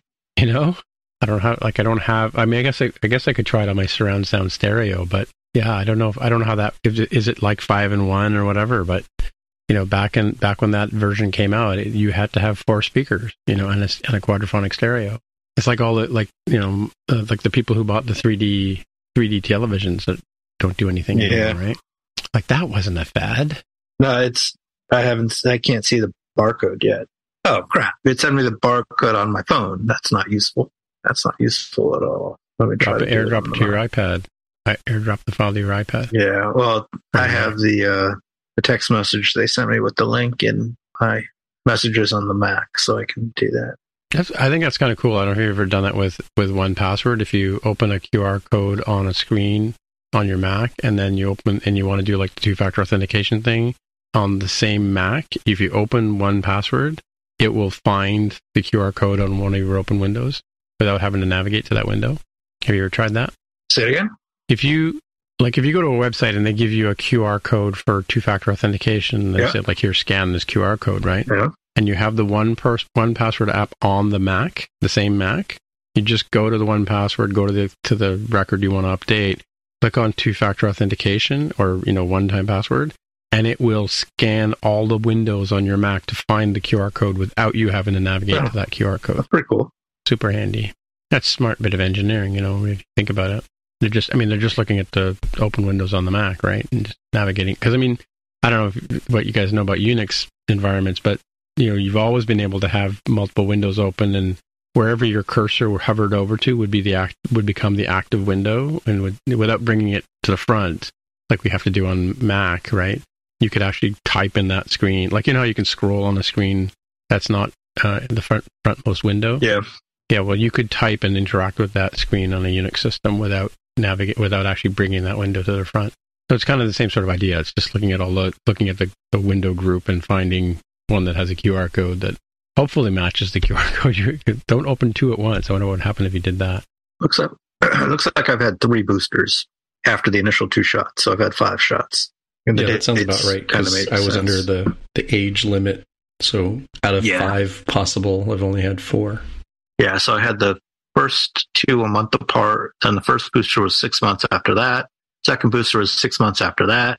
Third booster was only five months after that. I got it early, I guess. But it's now been four months since then, so I'm getting to be due for another one if they if that's a thing. Come up with one. I don't know. You have to wait for the Kraken va- Kraken variation to come out. Yeah, well, you can you, you should be able to get the same one again, right? Um, just Yeah, to get to, just to get a booster. Oh, to get a top up. Yeah, yeah. I see what you mean. Yeah. Well, speaking of important things, you got to see uh, Jeff Beck with Johnny Depp. I did get to see Jeff Beck two months before he died. Yeah, yeah, wow, eh? yeah. Hmm. Um, Was it a good show? it was or- an amazing show, unbelievable show. I mean, there was there were no sign he had any medical issues at all, and I guess he didn't at the time. No, it was a, it was a virus, or he got yeah. meningitis or something. Yeah, right? bacterial. So that just comes on real fast. Yeah. So he was fantastic. I mean, even even the Johnny Depp stuff was pretty good. Johnny Depp kind of came out for maybe like a third of the show, maybe not even maybe a quarter of the show. Um. So yeah, so he went out. Beck went out there at the beginning, played.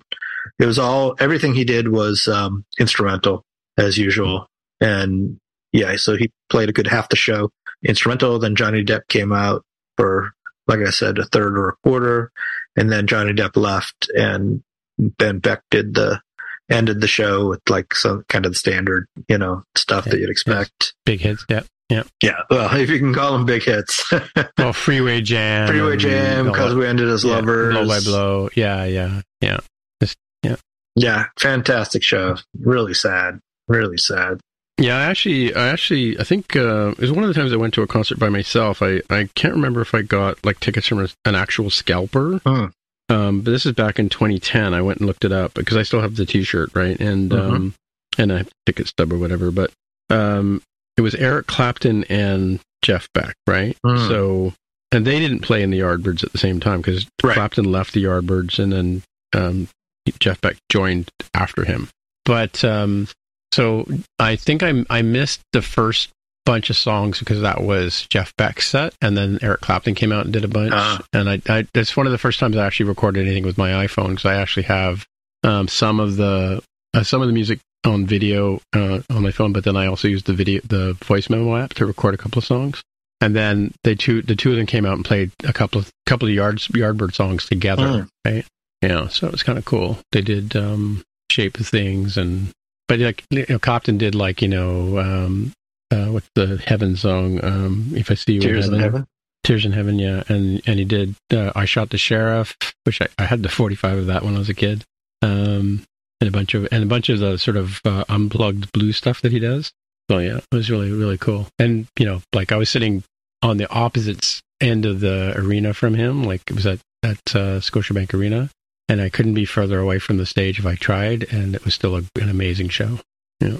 So I, I can say I got to see Jeff Beck because my favorite album by Jeff Beck is the Jan Hammer Group album, the live. Oh, album. really? Yeah, Yeah.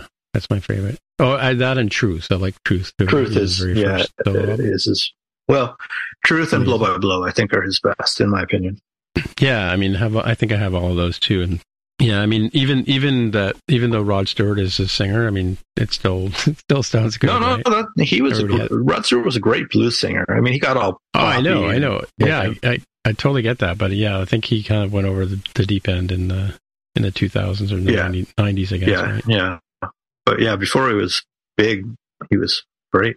Yeah, some of some of the some of the stuff that he did with um, Ron Wood on Faces? um, Small Faces, Yeah, small faces. yeah, Yeah, his version of Maybe I'm Amazed or their version of Maybe I'm Amazed, and a couple of um, uh, Faces songs that they did, which are really good too. There, there's, and there's a there's a BBC they did a, uh, like a show at BBC back in the day, and it's probably one of the best live performances of that group, you know, including that that cover of McCartney cover. Well, for future reference, don't try to upload an iPhone photo to Slack hmm because it's, Why? it's spinning and, and spinning and spinning. Oh, Maybe my network is just slow, I guess. But yeah, I upload fonts, uh, images to Sl- my on my phone all the time. Huh. It's just like, in fact, the, the images I sent you guys um, yesterday were from my phone. saying I'm on Wi-Fi, I don't know why it's taking so long. I guess it depends on. Are you, are you doing like a screenshot or?